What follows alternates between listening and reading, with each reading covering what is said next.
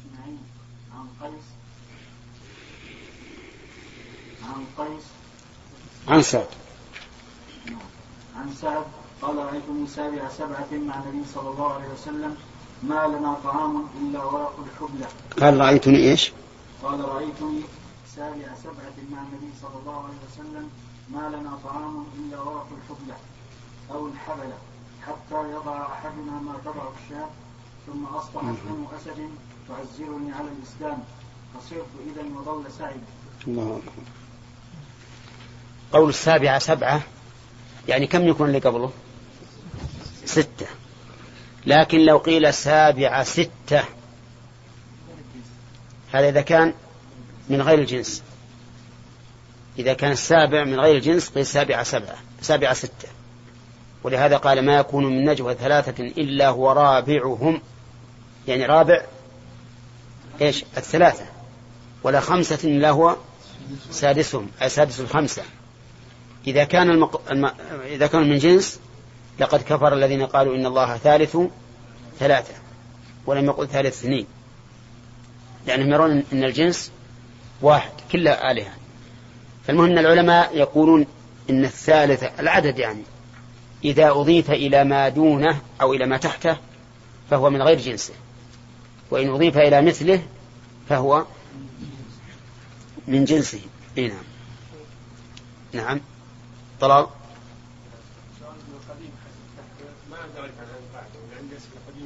أوه نحددها جل. نحددها بليلتين. طيب.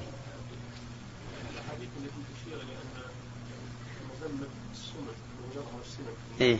نعم. نعم. نعم. يجمع بينهم إنهم يظهر فيهم السمن لاعتنائهم بأجسادهم وغفلتهم عن صلاح القلوب.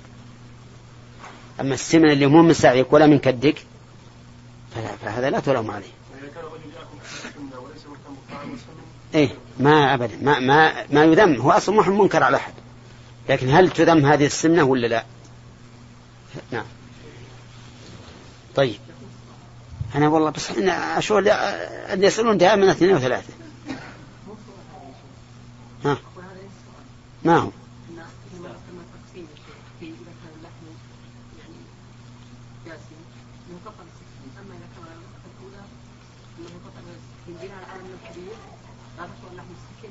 نعم.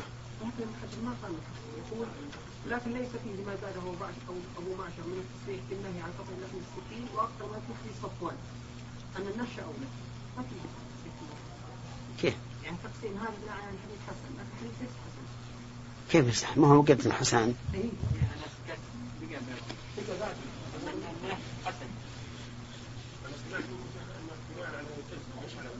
ها.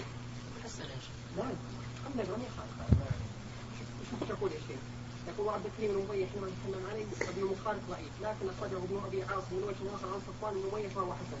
لكن ليس فيه لكن ليس فيه ما زاده ابو معشر من التصريح بالنهي عن قطع اللحم بالسكين وأكثر ما في حديث صفوان أن النشا الحديث يا شيخ حسن. هو شيخ حسن النفس ما حسن حسن حسن النفس ما حسن القطع ما أدري. ونحن قسمنا بناء على ان القطع. حديث حسن. على كل حال إن هو في الحديث الأول لا تفعلوا كما تفعل العاشر. اقرأ اقرأه. ويقول يقول ذكر في حديث عمرو بن أمية أنه رأى النبي صلى الله عليه وسلم يشتز من كف شاة من كف شاة الحديث وقد تقدم مشروعا في كتاب الطهارة ومعنى يحتز أن يقطع. وأخذ أصحاب السنة الثلاثه من حديث المغيره بن شعبة بت عند رسول الله صلى الله عليه وسلم وكان يحز لي من جنب من جنب. حتى أذن بلال فطرح السكين وقال ما له تربت يداه قال البطال هذا الحديث يرد حديث أبي معشر عن هشام بن عروة عن أبيه عن عائشة رفعت لا تقطع اللحم السكين فإنه من صنيع العادل والهشوم فإنه أهنأ وأمر. قال أبو داود وهو حديث ليس بالقوي. قلت له شاهد من حديث صفوان بن أمية. أخرجه الترمذي بلفظ انهش اللحم نشا فإنه أهنأ وأمر. وقال لا نعرفه إلا من حديث عبد الكريم. انتهى. وعبد الكريم هو أبو أمية بن أبي المخارق ضعيف. لكن أخرجه ابن أبي عاصم. وجه آخر عن صفوان بن اميه فهو حسن. لكن ليس فيه ما زاده ابو معشر من التصريح في النهي عن قطع لحم السكين. وأكثر ما في حديث صفوان أن النهش أولى وقد وقع في أول حديث الشفاعة الطويل الماضي في التفسير من طريق أبي زرعة. عن أبي هريرة اتى النبي صلى الله عليه وسلم بلحم اتي النبي صلى الله عليه وسلم بلحم الذراع فنهش منه نهشا. الحديث. نعم. ما فيه؟ إيه ما فيها النهي عن قطع السكين لا فيه فيه النهش أولى. أين؟ إيه طيب أحسنت. نعم مر عليه الحديث من يومين في الطهارة نفس الحد نعم. وذكر ابن حزم أنه ضعيف جدا وقال في إسناده معشر نجيب بن عبد الرحمن السندي نعم. وقال لا يصح أي نعم طيب. أحسنت. إذا معناها الأولى. فلا يكون فيه نهي. لكن إذا علمنا أنه فعله الإنسان ترفعا وتقليدا ل- للأعاجم فهو من هذا الناحية يكون يكون مكروها. نعم. نعم يا سعيد.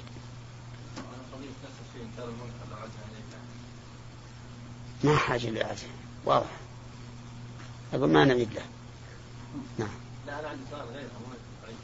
خلاص انتهى أنت جعلت السؤال الأول ولا يتكرر سؤالان. نعم. خله بعد. نعم. حدثنا قتيبة بن سعيد قال حدثنا يعقوب عن أبي حازم قال سألت سهل بن سعد فقلت هل أكل رسول الله صلى الله عليه وسلم النقي فقال سهل ما رأى رسول الله صلى الله عليه وسلم نقيا من حين بعثه الله حتى قبضه الله؟ قال فقلت هل كانت لكم في عهد رسول الله صلى الله عليه وسلم مناخل قال ما رأى رسول الله صلى الله عليه وسلم منخلا من حين بعثه الله حتى قبضه الله؟ قال قلت كيف كنتم تأكلون الشعير غير منخول قال كنا نطحنه وننفخه فيصير ما طار وما بقى وما بقي. فريناه فأكلناه اللهم صل وسلم. نعم. حدثني إسحاق بن إبراهيم قال أخبرنا روح بن عبادة قال حدثنا ابن أبي ذئب عن سعيد بن المقبوري عن أبي هريرة رضي الله عنه أنه مر بقوم بين أيديهم شاة مصليه فدعوه فأبى أن يأكل قال خرج رسول الله صلى الله عليه وسلم من الدنيا صلى الله عليه وسلم. يشبع من الخبز الشعير. اللهم صل وسلم حدثنا عبد الله بن بن أبي الأسود قال حدثنا معاذ قال حدثني أبي عن يونس عن قتادة عن أنس بن مالك قال ما أكل النبي صلى الله عليه وسلم على خوان ولا في سكرجه ولا خبز له مرام عندنا مخفف على الجيم. سكرجة ولا في سكر- إيه. تشتري سكرجة ولا في سكرجه ولا خبز له مرقق. قلت لقتادة على على ما يأكلون؟ قال على السفر. الله أكبر. حدثنا قتيبة قال حدثنا جرير عن منصور عن إبراهيم عن الأسود عن عائشة رضي الله عنها قالت ما شبع آل محمد صلى الله عليه وسلم اللهم صل وسلم عليه منذ قدم المدينة من طعام بر الله ثلاث أكبر. ليال تباعا حتى قبل. اللهم صل وسلم عليه. الله أكبر. هذا مع أنه لو شاء لسارت معه الجبال ذهبا. صلى الله عليه وسلم. ما ما شبع ثلاث ليال تباعا من خبز البر. وفي لفظ آخر من خبز الشعير. وإذا رأى الإنسان حال حالا اليوم وجد أن الإنسان يقدم له على الغداء عدة أصناف. وعلى العشاء كذلك. ولا كنا نحدث أنفسنا بأن هذا من فضل الله علينا وأنه لو شاء لسلبنا إياه. كما قال الله عز وجل أفرأيتم ما تحرثون؟ أأنتم تزرعونه أم نحن الزارعون؟ لو نشاء لجعلناه حطاما. وقال في الماء أفرأيتم الماء الذي تشربون؟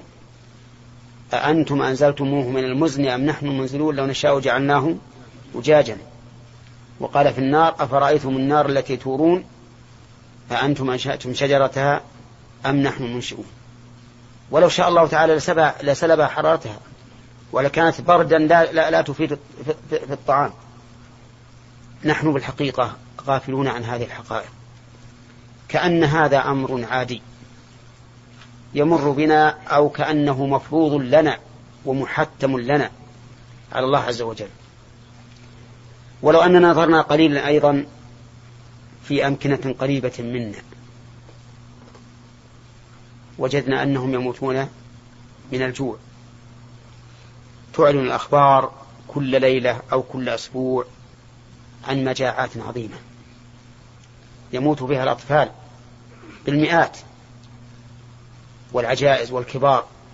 يعجز الشاب أن يذهب من بلدته التي فيها الجوع إلى بلدة أخرى. يموت في أثناء الطريق. ونحن الآن في هذه النعم الوفيرة وليتنا نشعر بأنها نعم من الله عز وجل وفضل منه وإحسان. فنحمده إذا انتهينا من الأكل أو الشرب. كثير منا في غفلة عن هذا مع أن هذه البلاد يحدثنا أه- أهل الذين هم أكبر منا أنه أتاها مجاعات عظيمة. كانوا يموتون في الأسواق يموتون من الجوع في الأسواق. وكان ذوي الإحسان ذوي الإحسان الأغنياء من أهل البلد يخرجون بتمرات معهم معجونة وماء فإذا وجدوا أحدا على آخر رمق صبوا عليه على فمه لعله يبقى ما يموت. أحيانا يموت ما يستطيعون ويصلى على في المساجد على جنائز متعددة. كل هذا من الجوع. فالذي أصابنا بالأمس يمكن أن يأتينا اليوم. إذا بطرنا هذه النعمة ولم نشكرها. وحدثني شخص الآن موجود أنه كان إذا أتى أبوه بالنوى بالنوى اجتمع عليه هو وأخوته لعلهم يجدون نواة فيها سلب يأخذونها يمصونها. وهذا لا يحدثني موجود الآن أكبر مني قليلا. وكذلك أيضا حدثني شخص كبير السن موجود الآن أيضا. يقول بيتنا أقمنا ثلاثة أيام أنا ووالدتي لا نأكل ولا نشرب. يمكن الشرب يشربون من, الأح... من عندهم آبار في البيوت أو قريب منهم. يقول فلما كان ذات ليلة عجزنا ننام من الجوع. فقالت له اذهب إلى الحيالة. حيالة مبيعة العلف ومبيعة اللحم. لعلك تجد فيها ولو علف نطبخه ناكله ولا عظم ولا شيء. يقول فذهبت ووجدت أربع خفاف. تعرفون خفاف الإبل؟ خف الإبل كانوا يلحونه بالأول ويرمونه. وأخذت من العلف من ورق القت وشبهه وأتيت به بعد صلاة العشاء. يقول فجعلنا نطبخ. هذا ال... الذي أتينا به من العلف وشوينا الخفاف ودقيناه. وصرنا نذرها على هذا العلف نذرها على هذا العلف فلما نضج أكلناه. هذا شيء يحكيه علي. وهو إنسان ثقة. فإذا كان الأمر هكذا فالواجب أن الإنسان يعتبر ويتعظ. وهذا الرسول صلى الله عليه وسلم الذي لو شاء أن تسير الجبال معه ذهبا لصارت مع ذلك تمر عليه ثلاث ليال ما يشبع منها تباعا من خبز الشعير أو من خبز البر. أقول هذا تذكيرا لنفسي ولكم بهذه النعم التي نرتع فيها الآن.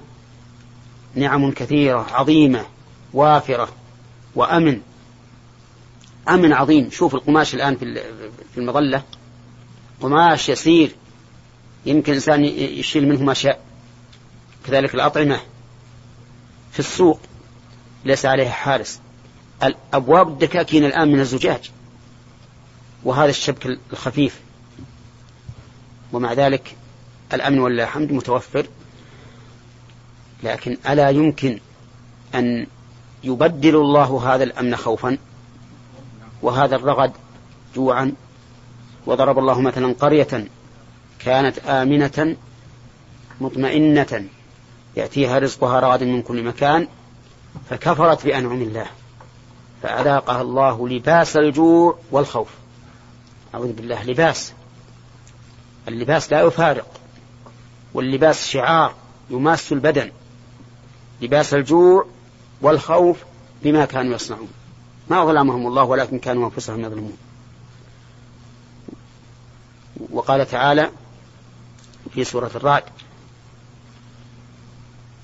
تصيبهم بما صنعوا قارعة إيش؟ أو تحل قريبا من دارهم حتى يأتي وعد الله. فالقوارع التي تحل قريبا منا انذار. لأنه قال تحل قريبا من دارهم حتى يأتي وعد الله الذي هو أذاقها الله لباس الجوع والخوف بما كانوا يصنعون. لهذا أذكر نفسي وإياكم بهذه النعم العظيمة وأسأل الله أن يعين جميعا على ذكره وشكره وحسن عبادته. الإنسان بالحقيقة إذا وكل إلى نفسه وكل إلى ضعف وعجز وعورة لكن عليه أن يستعين الله عز وجل على شكر هذه النعم وأن يتذكر إذا وضعت هذه الموائد بين يديه فيها من كل صنف. يتذكر حال, حال النبي عليه الصلاة والسلام وما هو عليه من الجوع وقلة ذات اليد ومع هذا فهو صابر صلوات الله وسلامه عليه. ما سأل الله يوم من الدهر أن ينوع له أصناف المآكل والمشارب. أبدا. لكنه يدعو الله عز وجل أن يجعل رزقه كفافا لا يحتاج إلى أحد ولكنه لا يكون سببا للبطر. حتى كان عليه الصلاة والسلام ذات يوم جاءه ضيف فأرسل إلى أهله. مر الرسول على الأبيات التسعة تسعة أبيات من أبيات الرسول عليه الصلاة والسلام ما وجد عندهم إلا الماء. تسعة أبيات ما فيه إلا الماء. للرسول عليه الصلاة والسلام. وهذا يوجب للإنسان أن يزهد في الدنيا وأن لا يجعلها إلا مطية للآخرة بحيث لا تكون هي أكبر همه ومبلغ علمه وهي التي لا يفكر إلا بها. فإن هذا والله دناءة دناءة ودنو وانحطاط لأن الدنيا كما هي دنيا لكن الآخرة هي الحيوان هي الحياة. يقول يا ليتني قدمت لحياتي. نسأل الله تعالى أن يجعلنا وإياكم ممن أتاه الله في الدنيا حسنة وفي الآخرة حسنة ووقاه عذاب النار.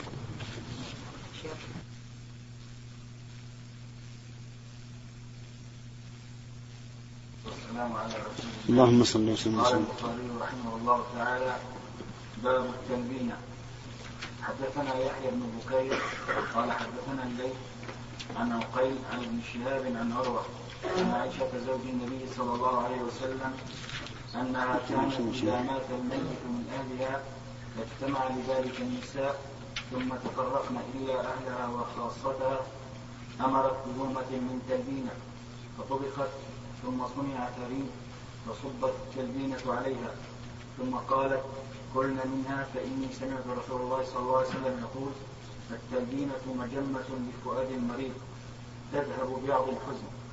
اللهم صل وسلم عليه. تفسيرها؟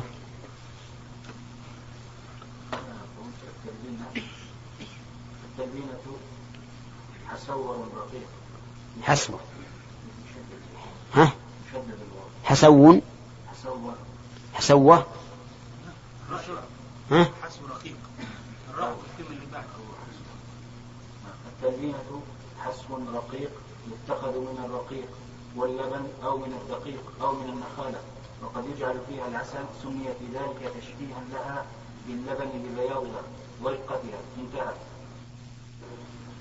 والحسو على فاعول طعام معروف وكذلك الحساء الحساء بفتح شو الحسو الحسو والحسو على فاعول على فاعول طعام معروف وكذلك الحساء بالفتح والمد. تقول شربت حس- حساء وحسوة وحسوا قوله مجمة أي مريحة. وهو بهذا الضبط من الصيغ التي تفيد معنى السبب كالمفخلة والمجبنة والمفخرة. وأجاز الشارح ضبطه بصيغة اسم الفاعل من باب الأفعال وهو رواية أيضا على ما ذكره العين طيب. هذه الظاهر من أشبه ما له عندنا الذي يسمى الدويح يعني رقيق دقيق يحط في لبن يحط منه عسل ويخلط بعضه ببعض ويكون رقيق. هذا هو التلبينة وسميت بذلك لأنها بيضاء مثل اللبن. نعم. نعم كما جاب انه قال نعم نعم من مياه. وهذه كان الميت إذا مات ثم أيضا يصنع طعام وهو حديث عبد الله بن جعفر النبي صلى الله عليه وسلم قال أصنع جعفر طعام قد أتاهم ما شاء الله؟ هذا لعلهن يجتمعن ولا, ولا, ولا, ولا يبقين يجتمعن للعزاء وينصرفن على طول وأما هذا فإنها ما صنعت لل- للقادمين صنعت لخاصة أهله الذين في البيت. وهذا لا يضر. حدثنا محمد بن بشار قال حدثنا غندر قال حدثنا شعبة عن عمرو بن مرة الجملي عن مرة الهمداني الهمداني عن أبي موسى الأشعري عن النبي صلى الله عليه وسلم قال كمل من الرجال كثير. ولم يكمل من النساء إلا مريم بنت عمران. وآسية امرأة فرعون وفضل عائشة على النساء كفضل الثريد على سائر الطعام. حدثنا عمرو بن عون قال حدثنا خالد بن عبد الله عن أبي طوالة عن أبي طوالة عن أنس عن النبي صلى الله عليه وسلم قال فضل عائشة على النساء كفضل الثريد على سائر الطعام. نعم. حدثنا عبد الله بن المني- المنير قال سمع أبا حاتم الأشهل ابن حاتم قال حدثنا ابن عون عن ثمامة بن أنس عن أنس رضي الله عنه قال وقفنا عن النبي صلى الله عليه وسلم على غلام له خياط فقدم إليه قصعة فيها ثريد قال وأقبل على عمله. قال فجعل النبي صلى الله عليه وسلم يتتبع الدباء. قال فجعلت أتتبعه فأضعه بين يديه. قال فما زلت بعد أحب الدباء. أظن هذه كلها واضحة الحديث. الثريد يقول فيه الناظم إذا ما الخبز تأدمه بلحم فذاك أمانة الله الثريد. فالخبز الذي يكون إدامه لحم هذا هو الثريد. وسواء كان الخبز مجففا أو مرققا. وعلى هذا فالم- فالمرقوق اللي فيه اللحم يعتبر ثريدا. وكذلك ال- القصان سواء كان مجففا أو مرطبا بال- بالمرق إذا كان فيه اللحم يسمى ثريدا. نعم. ها؟ كمال إيش؟ كمل من النساء؟ اي نعم. المراد كمال في الدين والعقل. اي نعم. الدب القرع. قرع. القرع. ما تعرف القرع؟ نعم. نعم نعم. هنا يقول كنا عائشة آه أول شيء ما كمل من النساء قالوا جعل عائشة يعني كانت تدخل هذه مريم وآسيا تفضل عليها عائشة ه- هذا ظاهر الحديث. إن عائشة أفضل منها. أيوة الآية شيخ وهي في سورة مريم وفضلك على نساء العالمين الآية نسيتها. يا مرة من اصطفاك وطهرك. إيه وطهر إيه. هذه كقوله وفضلناهم على العالمين.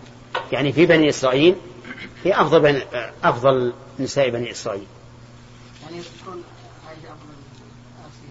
هذا ظاهر الحديث. لأنه لما ذكرها أن هاتين المرأتين كمتان قال فضل عائشة على النساء كفضل الثريد على سائر الطعام تدخل تدخل تدخل في النساء إي نعم. نعم. كان يقول وع- وعائشة أفضل منه. باب شاة مصموطة والكتف والجنب حدثنا هربة بن خالد قال حدثنا عمار بن يحيى عن قتادة قال كنا نأتي أنس بن مالك رضي الله عنه وخباز قائم قال كلوا فما أعلم النبي صلى الله عليه وسلم رأى رغيفا مرققا حتى لحق بالله ولا رأى شاة سميقا بعينه. قط بسم الله حدثنا محمد بن مقاتل قال أخبرنا عبد الله قال أخبرنا معمر عن الزهري عن جعفر بن عمرو بن أمية الضمري عن أبيه قال رأيت رسول الله صلى الله عليه وسلم يحتز من كتف شاة فأكل منها فدعي إلى الصلاة فقام فطرح السكين فصلى ولم يتوضأ. طيب قولها الجنب. ما ذكر الجنب في الحديث؟ ذكر الكتف إلا أن يقال إنها لعلها دخلت في الشاة المسموطة أو أن الكتف ربما يأكل الإنسان منه حتى يصل إلى إلى الجنب. وعلى كل حال ففي هذا الحديث دين على ما سبق من أن الرسول عليه الصلاة والسلام كان يأكل بالسكين عند الحاجة. وأنه يقدم الصلاة على الطعام. ولكن ذكرنا في الدرس الماضي أنه بشرط ألا تتعلق به نفسه وإلا قدم الطعام. نعم. جنب الشاة. جنب لا لا لا الأضلاع. لا الأضلاع قد يكون هذا الحديث انه اذا لما أمر جامع الصلاه فانه يكون خاصا بالنبي صلى الله عليه وسلم. لا ما هو خاصة الأصل عدم الحسن الأصل عدم الحسن نعم أخذنا ثلاث شيخ ثم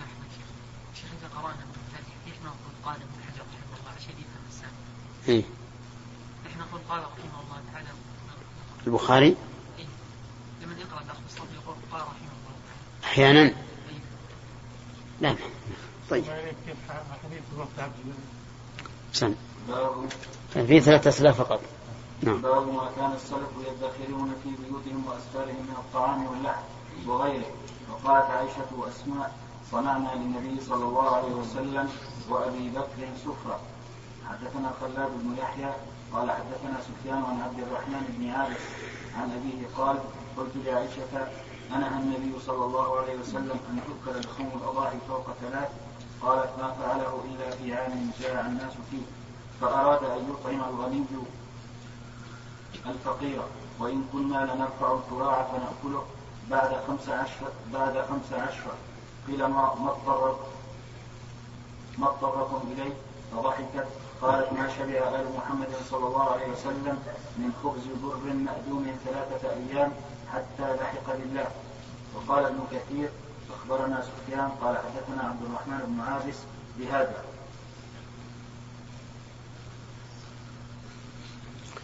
حدثني عبد الله بن محمد قال حدثنا سفيان عن عمرو عن عطاء عن جابر قال كنا نتزود لحوم الهدي على عهد النبي صلى الله عليه وسلم إلى المدينة. تابعه محمد عن ابن عيينة. وقال ابن جريج قلت لعطاء فقال حتى جئنا المدينة قال لا. ما الفرق بينهما؟ هل هذا اختلاف لفظ؟ ولا يختلف المعنى؟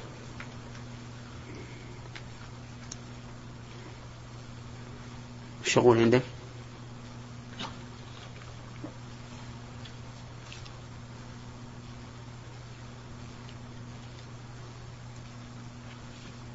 وقالت عائشه وأخت واسماء لابيها واختها لابيها اسماء بنت ابي بكر الصديق رضي الله عنهم مما سبق في الهجرة. ومعنى النبي صلى الله عليه وسلم بكر لا لا. الثاني الثاني لأن الأول ما في إشكال. كنا نتزود لحوم الهدي إلى المدينة.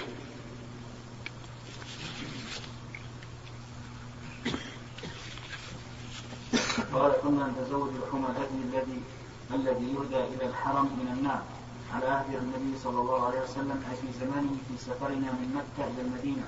تابعه أي تابع عبد الله بن محمد بن حبيب محمد هو ابن سلام.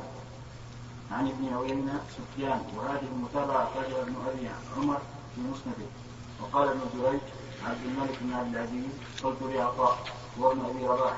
أقال جابر كنا نتزوج لحوم الهد حتى جئنا المدينة. قال عطاء لا لم يقل جابر حتى جئنا المدينة.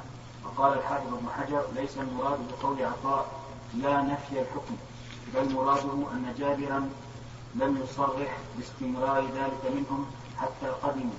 فيكون على هذا معنى قوله في رواية عن ابن دينار عن عطاء كنا نتزوج لحوم الهدي إلى المدينة أي لتوجهنا إلى المدينة ولا يلزم من ذلك بقاؤها معهم. حتى يصلوا إلى المدينة لكن روى مسلم من حديث ثوبان ذبح النبي صلى الله عليه وسلم أضحيته. ثم قال لي يا ثوبان أصلح لحم هذه فلم أزل أطعمه منها حتى قدم المدينة.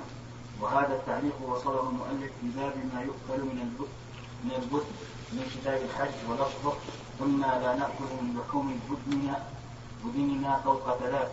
فرخص لنا النبي صلى الله عليه وسلم فقال كلوا وتزودوا. ولم يذكر هذه الزيادة, هذه الزيادة. نعم ذكرها مسلم في روايته عن محمد بن حاتم. عن يحيى بن سعيد في السند الذي أخرجه به البخاري فقال بعد قوله كلوا وتزودوا قلت لعطاء أو قال جابر حتى جئنا المدينة؟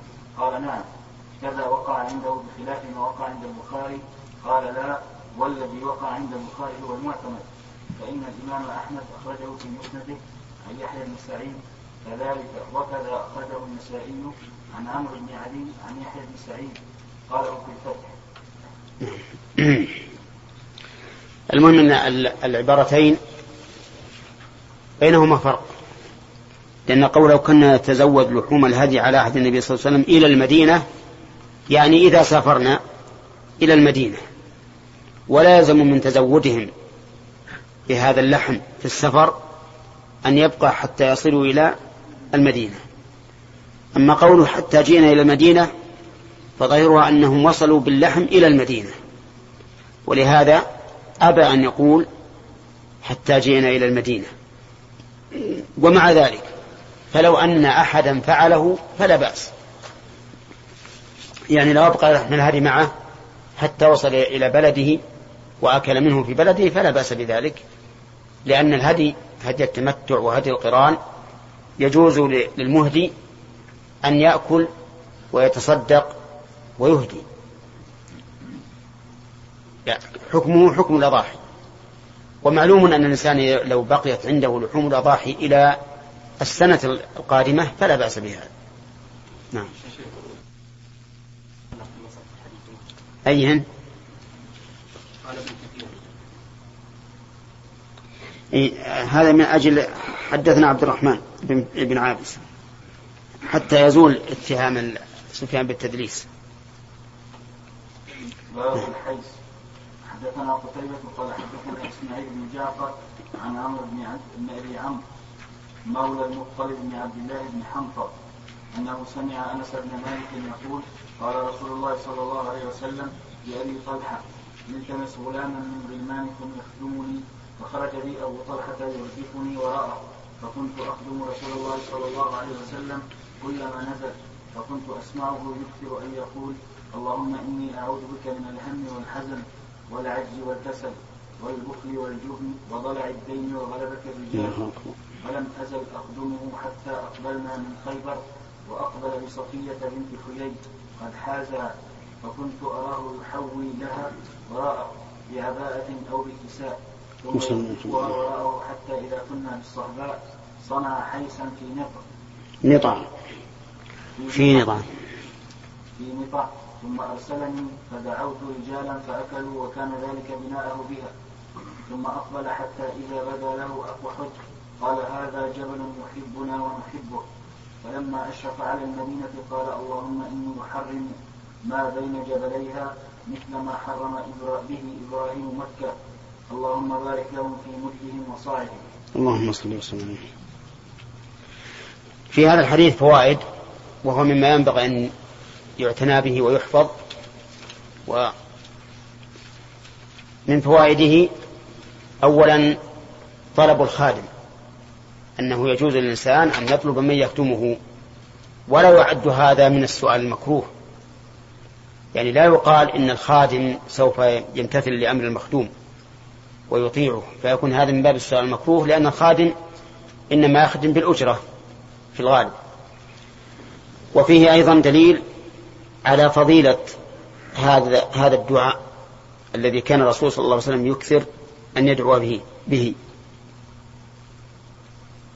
وهو اللهم إني أعوذ بك من الهم والحزن والعجز والكسل والبخل والجبن وضلع الدين وغلبة الرجال.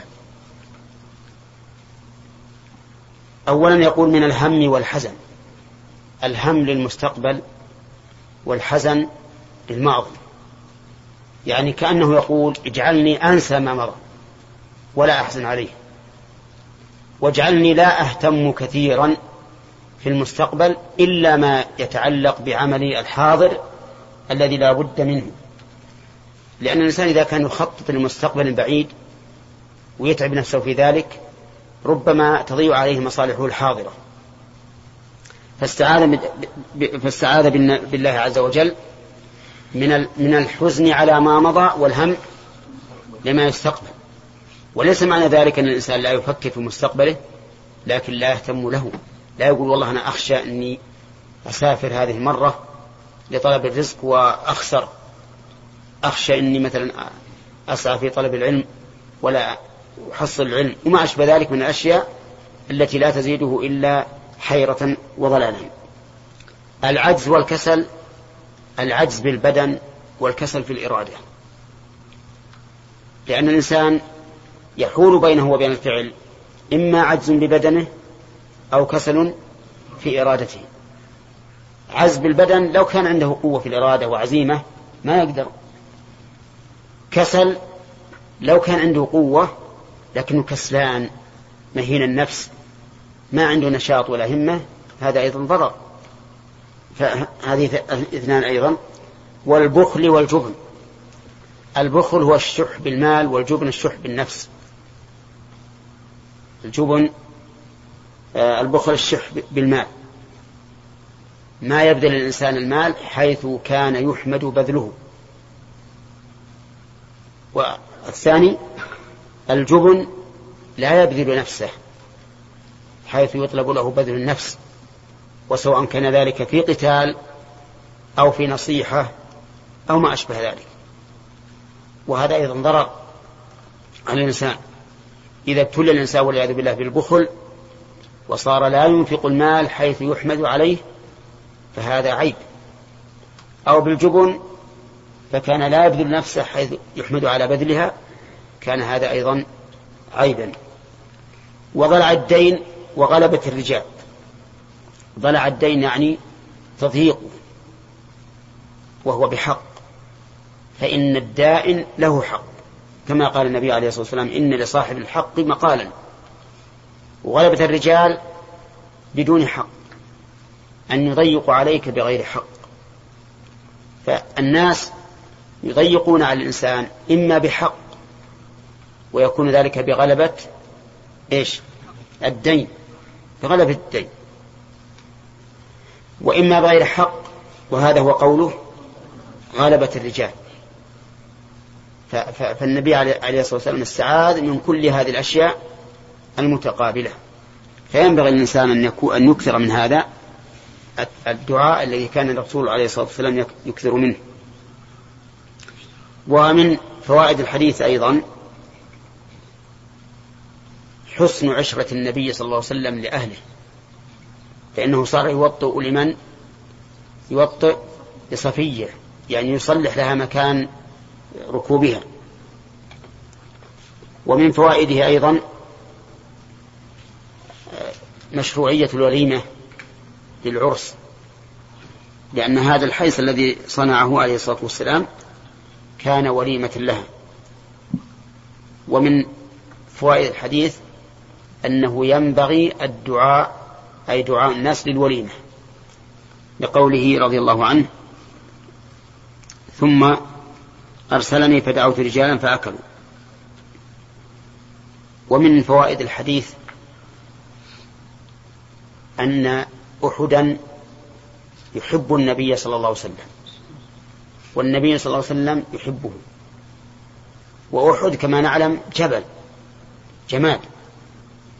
فكيف يحب الرسول عليه الصلاة والسلام؟ نقول لا نسأل عن هذا. الجبل وإن كان جمادا له إرادة له إرادة. بدليل قوله تعالى تسبح له السماوات السبع والأرض ومن فيهن وإن من شيء إلا يسبح بحمده ولكن لا تفقهون تسبيحه.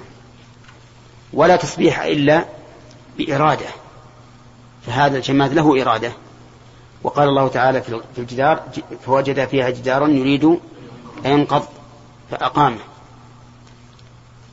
فله محبة فهو يحب النبي عليه الصلاة والسلام والظاهر أنه لا يمتنع أن يحب جميع المؤمنين.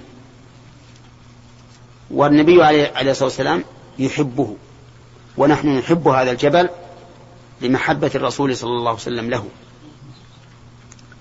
والحكمة من ذلك أن الله تعالى جعل حول هذا الجبل جعل حوله هذا الابتلاء العظيم الذي حصل للنبي صلى الله عليه وسلم وأصحابه.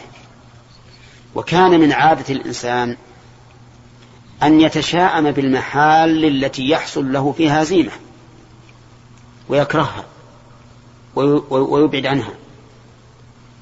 فأراد النبي عليه الصلاة والسلام أن يبين أن هذا الجبل يحبنا ونحبه على ضد ما كان الناس يتشاءمون به إذا هزموا في مكان ما أو في يوم ما أو في شهر ما. فأراد الرسول عليه الصلاة والسلام أن يبين أنه لما كانت هذه الهزيمة اللي حصلت لم تكن سببا لبغضنا هذا المحل وابتعادنا عنه. ثم إن هذه الهزيمة اللي حصلت حصل فيها خير كثير جدا. كما ذكر الله سبحانه وتعالى ذلك في سورة آل عمران. حصل فيها من الفوائد شيء لو لم تكن ما حصلت. ومن فوائد هذا الحديث أن, للم... أن للمدينة حرما لأن النبي صلى الله عليه وسلم حرم ما بين جبليها. والمراد بالجبلين الحرتان أو اللابتان. فحرم عليه الصلاة والسلام ما بين لابتيها كما حرم إبراهيم مكة. ولكن تحريم المدينة ليس كتحريم مكة من حيث التوكيد ومن حيث الحقوق. فإن من الناس من لا يرى لها حرما. وعلى ثبوت أن لها حرم وهو حق فليس كحرم مكة إذ أنه يجوز فيه ما لا يجوز في مكة. يجوز قطع الأشجار لحاجة لحاجة الحرث. والآبار وما أشبهها. وليس في صيدها جزاء. ولا يجب الإحرام بل ولا يشرع الإحرام لدخولها. بخلاف حرم مكة. وأيضا تحريم مكة أقدم من تحريم المدينة. إذا فالتشبيه هنا في قول مثل ما حرم من حيث الجملة لا في كل مسألة من المسائل. ومن فوائد الحديث دعاء الرسول عليه الصلاة والسلام لأهل المدينة صلى الله عليه وسلم لأهل المدينة في مدهم وصاعهم. والمراد به ما يكال بالمد وما يكال بالصاع أي بارك لهم في كل شيء القليل والكثير مما يكال بالمد أو يكال بالصاع نعم